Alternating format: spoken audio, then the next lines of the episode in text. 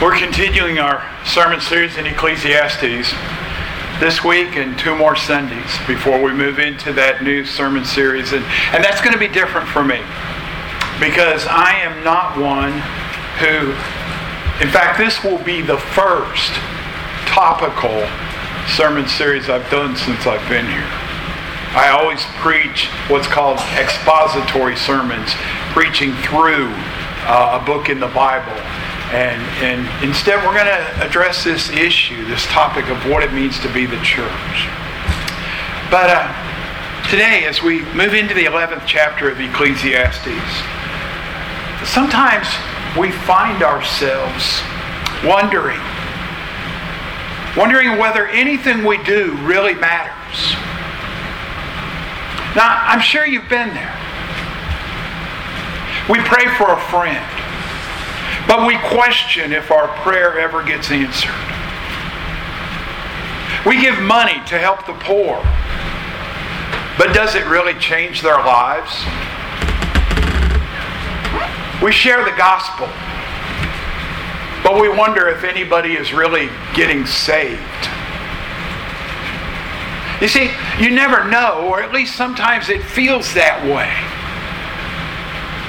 And so it's not uncommon to question are there any positive results for what we're doing? I was there two weeks ago. That first week we were gone from here. As I sat on the beach.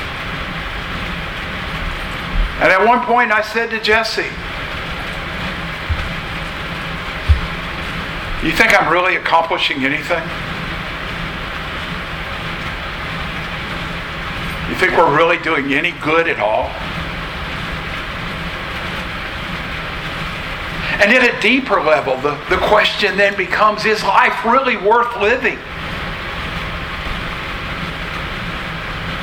I mean, that was the question that the preacher, whom we've identified as Solomon, that was the question that he raised as he began this discourse called Ecclesiastes. And after examining and experimenting and investigating life under the sun, life from an earthly or what we might refer to as a, a humanistic perspective, Solomon concluded no, life is not worth living. That's why I shared with you several weeks ago that I really struggle with how to tell a person who does not believe in God, who thinks everything just happened by time and chance. I struggle with telling them why they should not be suicidal. I mean, the monotony of life, get up to go to work so you can come home and go to bed, so you can get up to go to work so you can come home and go to bed and get up. I mean, if you don't have any meaning beyond that, the absurdity or vanity of human wisdom, the futility of having wealth. You realize, don't you, that the highest percentage of people who commit suicide and who are in chronic despair are in the upper socioeconomic income levels, and the certainty of death. I had somebody recently tell me that I didn't, I didn't even know the guy. We were talking about wild and crazy things done in motor vehicles and on motorcycles, and I shared some of the stupid things that I've done. And he said, Why not? We're all going to die anyway. However, being wise, having that God granted wisdom, Solomon reviewed his arguments, and this final time through, he brought God into the picture. And what a difference it made. He realized that life was not mon- monotonous, but it was filled with challenging situations from God. Each in its own time and each with its own purpose. And even though man's wisdom couldn't explain everything, Solomon concluded that it was better to follow God's wisdom than to practice man's folly. He found out that wealth could be enjoyed and employed to the glory of God. And regarding the certainty of death, there is no way to escape it. And the reality of death ought to motivate us to enjoy life now and make the most of the opportunities that God gives us. So, what are we supposed to do? Well, what if we began by thinking through of some of the things that really bother us? Thinking seriously, reading God's Word, meditating, and then being willing to step out of the rut. How many of you have seen the picture at some point that's at one of the borders of Alaska? that the picture says, choose your rut wisely, you'll be in it the next hundred and some odd miles. the roads are that bad that you get in that rut and you're going to be there. You're not going to get out of it. It was it's an old sign from back in the wagon horse-drawn wagon days. Step out of the rut. Try to think outside the box that you've placed yourself within. I listened. I couldn't the first week because you didn't stream it. But I listened to Cindy's message the second week. What a tremendous message that God gave to us through her. You know, there are words that have killed many churches no question about it. We've never done it like that before. Well, and, and where are you at?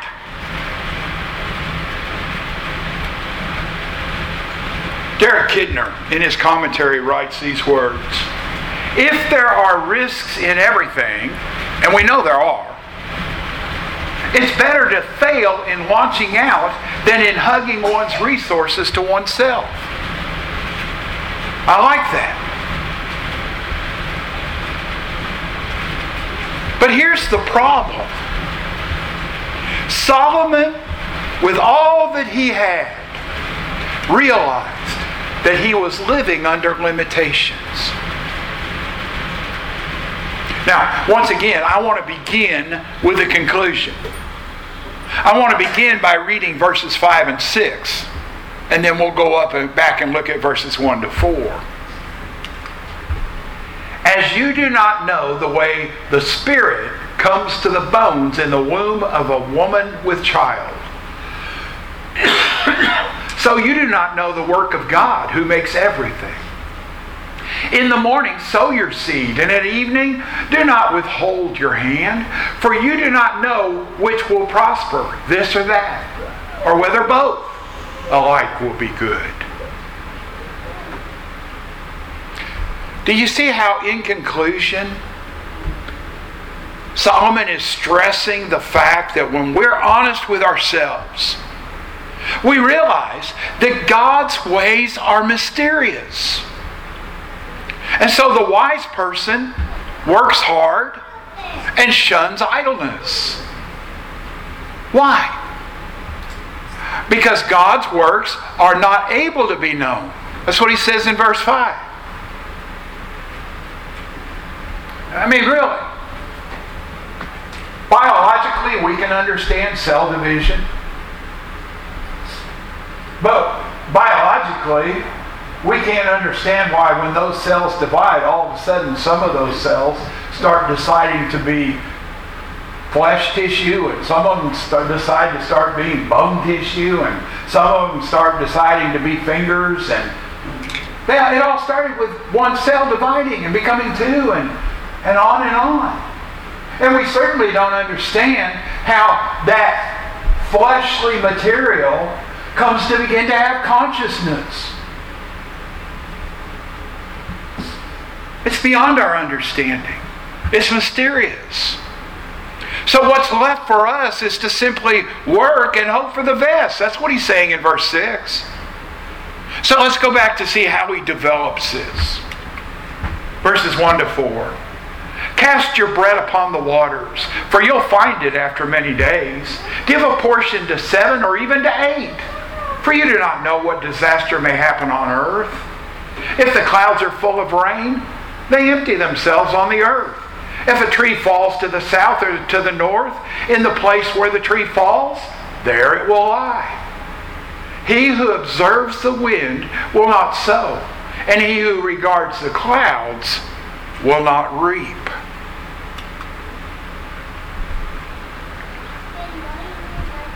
Cast your bread upon the waters. What's Solomon saying by this? Well, I think what he's saying is that life's an adventure, which means that we should be living by faith and expecting the unexpected. Not allow fear to overcome our faith. It should always be faith over fear. And we might do that, Rich. We might we, we, might do a little. The two of us go and, and and get a buddy tattoo of faith over fear. One writer has described this first verse as the law of sowing. A, a paraphrase of verse 1 could easily read Sow your seed, since the word bread is used uh, metonymically for seed. Sow your seed well upon the water, well watered ground, and after many days you'll reap a harvest. Speaking spiritually, though, I think that what Solomon is saying is that we need to be sowing seeds of goodness, and in due season, we'll reap a reward. Now, here's why I say that. There are many verses in the Bible that speak of spiritual sowing and reaping. I've listed just a few of them for you. And if you go back, you write these down quickly and go back and read them. Here's what these verses teach us that we reap only if we sow. We reap only if we sow. Kay was thankful for those who brought the veggies. Why? Because Kay admitted she didn't sow. She couldn't reap from her own garden because she hadn't sown a garden. And we, we reap what we sow. I was so disappointed one year when I was looking forward to cucumbers. And I had planted seeds that came out of a seed bag that said cucumbers. And it had a picture of a cucumber on it. And when the plant started growing, being a city boy who didn't do gardens very often, I didn't know that that vine that was growing wasn't cucumbers. And I saw the blossoms and I got excited because I knew that each of those blossoms meant I was going to have a cucumber. And lo and behold, it was watermelon. and I don't. Has anybody ever seen me eat watermelon at any of our dinners? I don't do watermelon. Once in a while, when I'm cutting it for my wife and daughter, I'll take a piece just so that I can warn them whether it's going to be bland or sweet. And that's the last of the watermelon I eat. I didn't want watermelon. So I didn't sow seeds for watermelon. I sowed seeds for cucumbers because I wanted cucumbers and I also wanted pickles. And I got some good cucumbers and I made some good pickles that year. I did, not the other person. We only reap what we sow. And we reap according to how we sow. Remember the parable of the sower? Sowed some seed, same seed, same sower. Some of it hit rocky ground, some of it hit weedy ground, some of it, you know, the only seed that grew was that that hit the good soil. It's according to how we sow. But the interesting thing about these verses is that the Bible teaches us that we, we also reap more than we sow. And we have to be patient. Man, I got home Friday night and I said, come on, let's go check the garden and see if there's any tomatoes. I love fresh tomatoes. I, I get so disappointed when I go into a restaurant and I want a salad and there's a tomato on it, and as soon as I taste it, it's obvious it's one of those California, however ripe. I love fresh. Yesterday, I was here working, and the wife said, What do you want for supper? And she gave some options. You know what I had? I had a whole tomato sliced up and a little tuna to go with it. I'll just take a tomato and eat it like an apple. I love and I get it's a hard it's hard for me to be patient with tomatoes for two reasons. One, I love tomatoes, and secondly, I love fried green tomatoes. Oh man. My daughter makes some of the best fried green tomatoes I've ever eaten too. And what a blessing to wake up and hear her in the kitchen and get an idea that she's out there frying some green tomatoes. Now that I say that, I think we'll have some for lunch. Because I got to grill some hamburgers, and while I'm doing that, she can fry some green tomatoes. We have to be patient. But there's another principle about sowing. When do we reap? We reap later than we sow. Later.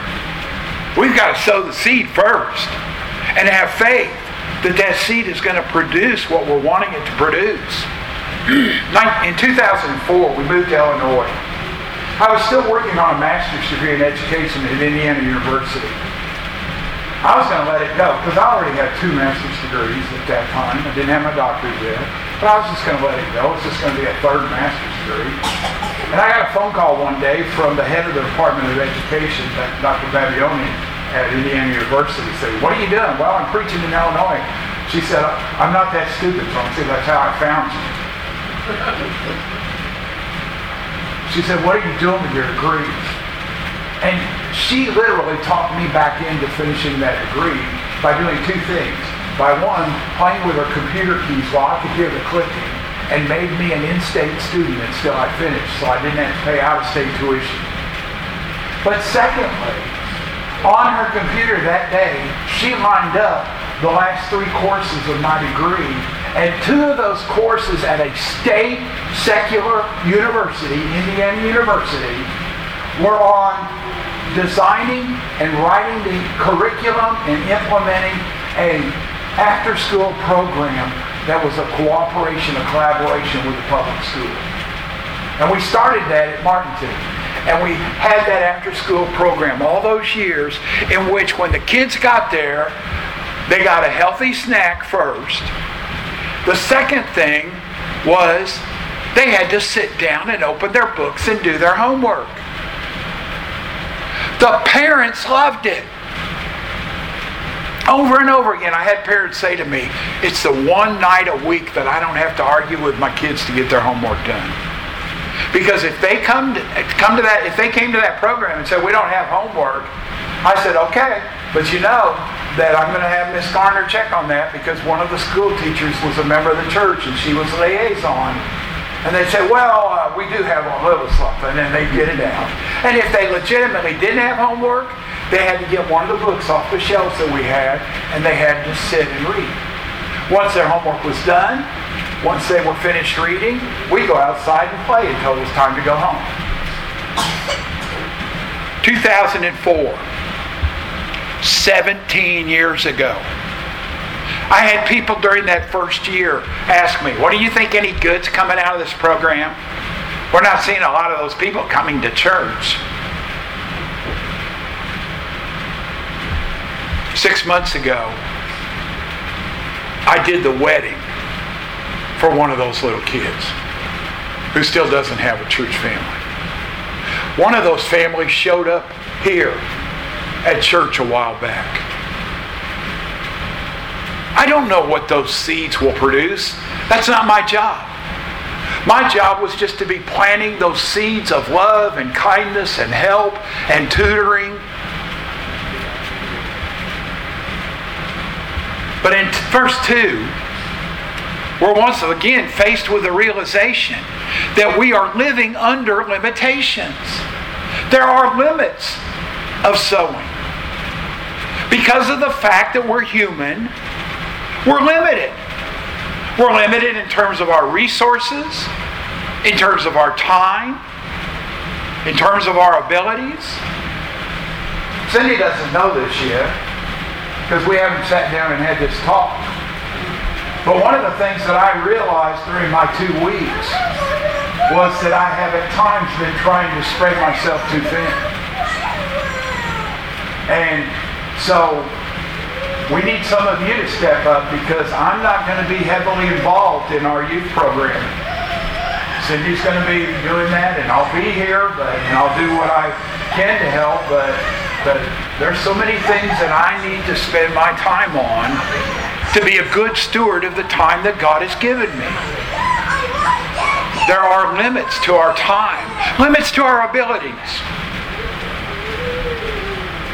We traveled this last two weeks predominantly depending on the GPS system that our car has. We would plug in the address and we would do what it said to do. Until until Eric and I were going to a place and it said to turn right and he looked up and I looked up and there were three cars facing us, one in each lane and the GPS was telling us to turn right onto a one-way street that was coming toward us. But by and large, we followed that guidance system.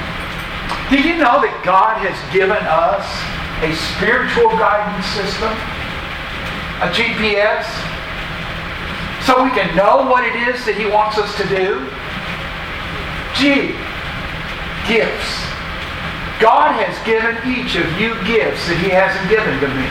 And He's given me gifts that He hasn't given to you all. What are the gifts that God has given you?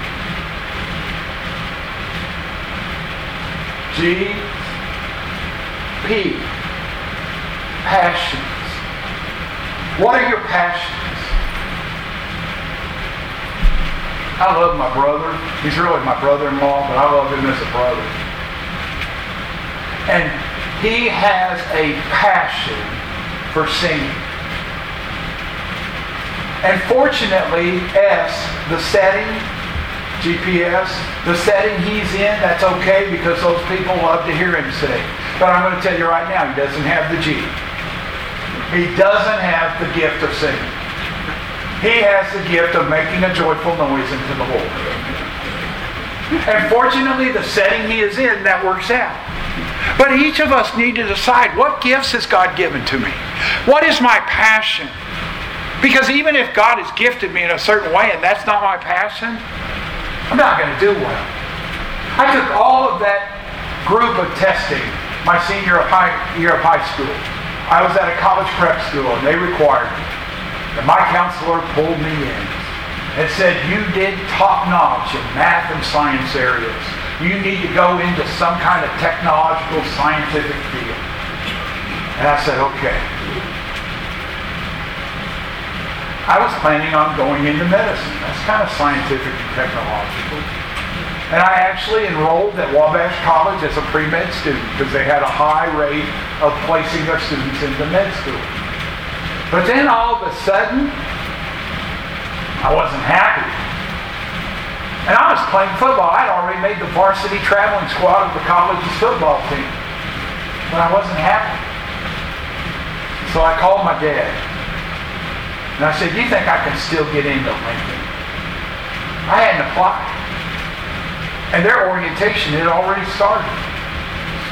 He said, I don't know. I'll give a call. He called. He called me back. That was before you had cell phones. I had to stand by the payphone and wait for it to ring.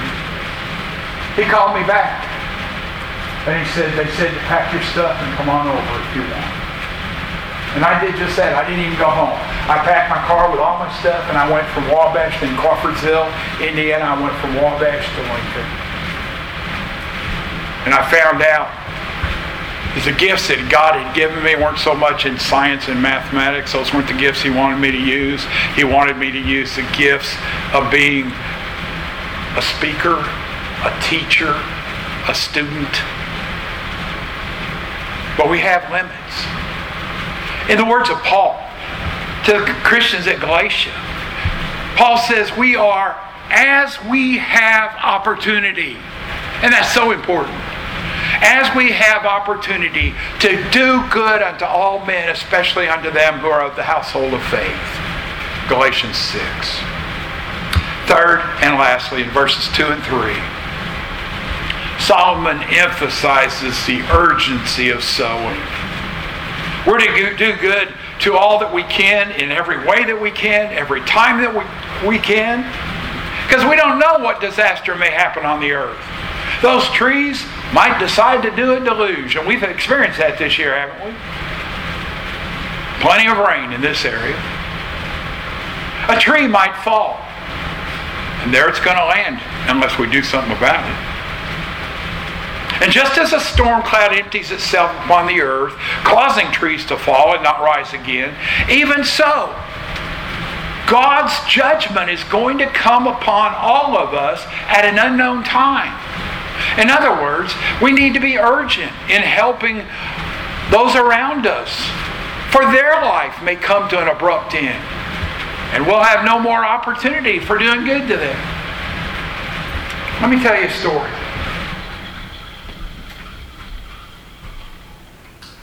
This is uh, Avery Lewis Bauer, Bud Bauer, and his wife Bobby. Bub just retired as the facilities manager of White Mills Christian Camp last year. Served faithfully for many, many years, keeping the grounds looking beautiful and overseeing a lot of the aspects of the camp. Man, I would have loved to have had him working alongside me as, as manager at any point. Bub and I rode back and forth to high school together. There were no school buses in Louisville, Kentucky. You got to school however you could, period. All the way through. No, no buses for elementary, junior high, high school. You could get free tokens to ride the city bus if that would help you, but other than that, you got to school on your own. And Bub rode in the car that I rode in with four others. One day, Bub's sister, who was a year ahead of us, said to me, Chauncey, I think Bub would come to our revival meeting we're having at church if you would ask him. Bub didn't go to church, neither did his dad, but his mom and daughter, his mom and two sisters were there every week. And so I did that. I asked him. I said, Bub, we're having a revival meeting at church. Would you come and go with me? He said, Yeah, I'll do that. And he came. And he listened. He came back the second night. I didn't invite him back. He came back on his own the second night. And the third night, which was Friday night. And when the invitation was given, Bub went forward, gave his life to Jesus Christ made the decision when he graduated from high school to go to Kentucky Christian College to study for some form of ministry. College wasn't for him. At the end of the year, he went back home to be a bricklayer with his dad, but he didn't quit going to church and worshiping God. And he continued to be involved. And he became a deacon in his church, an elder in his church, and then ended up as the camp and facilities manager at White Mills Christian Service Camp. Because I planted a seed with an invitation.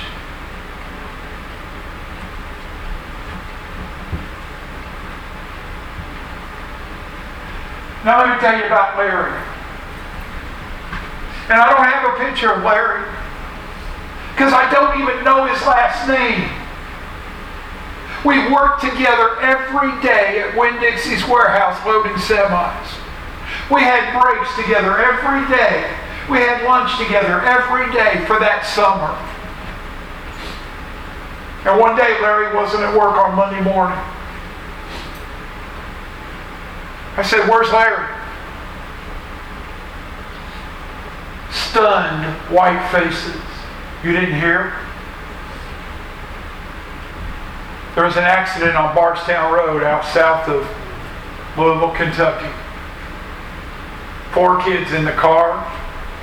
Three of the four were killed. I said, Yeah, I heard about the accident. Larry was one of the four that was killed. He's a silhouette on my television because I didn't have the guts, I didn't have the integrity, I didn't have the motivation. I was never willing to say to Larry, How about if you would come to church with me? How do you have a relationship with God and with Jesus Christ? So, what should we do? See, Solomon points out that we're prone to make excuses. The excuses we make are twofold. First, we make the excuse, well, I, am going to do it, but I got to make sure it's the right time. How many times have you heard young couples say, well, we're going to have a child, but we're going to wait till it's the right time, until the finances are right and jobs are right? Mary, did that right time ever come, or was it just a, we better have our family? It doesn't come. The right time often never comes. So we don't do what we're supposed to do. Or the other excuse that gets made is, well, I, am not sure that I'll succeed. And we get that fear.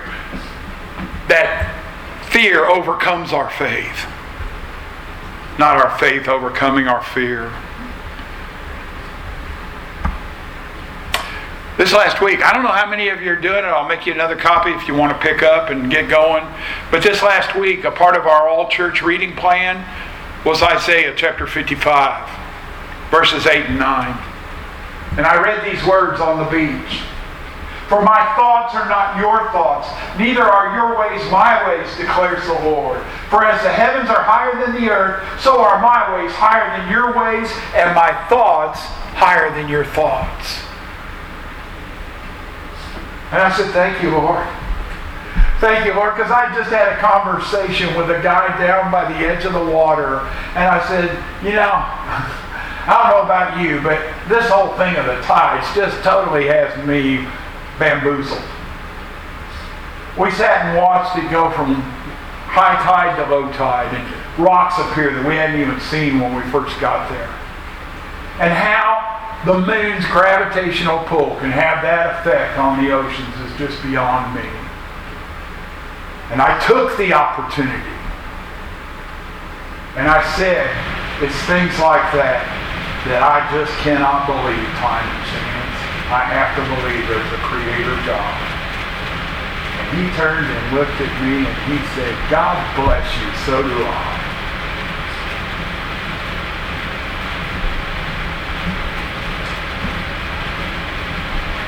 Where are we at, church? Where are we at? You know, in the activities that Solomon used for an illustration, a great deal of faith is required because we are living under a significant limitation. We cannot control the circumstances of our life. But what we can control is our attitude in those circumstances. In terms of the farmer, bad weather, blight, insects might destroy the crop. And the farmer's labor would be in vain. But if the merchant or the farmer waited until the circumstances were ideal, they'd never get anything done. And we all know, I believe, that life has a certain amount of risk to it. And that's where faith, in terms of loyal trust, comes in. But is it possible that Solomon actually was protesting a bit too much? As we've made our way through Ecclesiastes, we've already seen how he understood the value of wisdom and that it re- originates in respect for God. He believed that God rules history by governing life and death. He asserts that work, joy, and family are all God's gifts. All these things he readily confesses. But you see, what continues to plague Solomon and what many of us struggle with, whether we know it or not, whether we accept it or not, is the realization that he doesn't know how the inner workings of God's mind, nor the specifics of God's timing, are set by divine decree. And we expect God to respond according to our timing and respond to our requests. And we've been duped. We have been duped by the name it and claim it television evangelists. You cannot hold God hostage by your prayers. You cannot make God do anything because you have prayed fervently and righteously. To state it in other words, Solomon is wrestling with our own finitude that is living under limitations. but herein is the blessing. Even, even when we do not know God's will and how God will use our work to advance His kingdom, we still need to continue to pray, continue to serve, continue to hope, knowing, as Paul wrote in 1 Corinthians 15 58, that in the Lord your labor is not in vain. And so we can return to the conclusion when we're honest with ourselves and we admit we're living under limitation and we admit that God's ways are mysterious, then we have to get busy. And in the first six verses of Ecclesiastes 11, I think what Solomon is saying to us is live boldly. Don't let the uncertainties of life hold us back. Don't let it hold us back from taking risks. But live by faith for the glory of God. Live believing that faith will overcome fear. You see, the better part of spiritual wisdom is not caution, but courage through Christ to cast our bread upon the waters, to push away and push against all the limitations that are cast our way. Let's pray.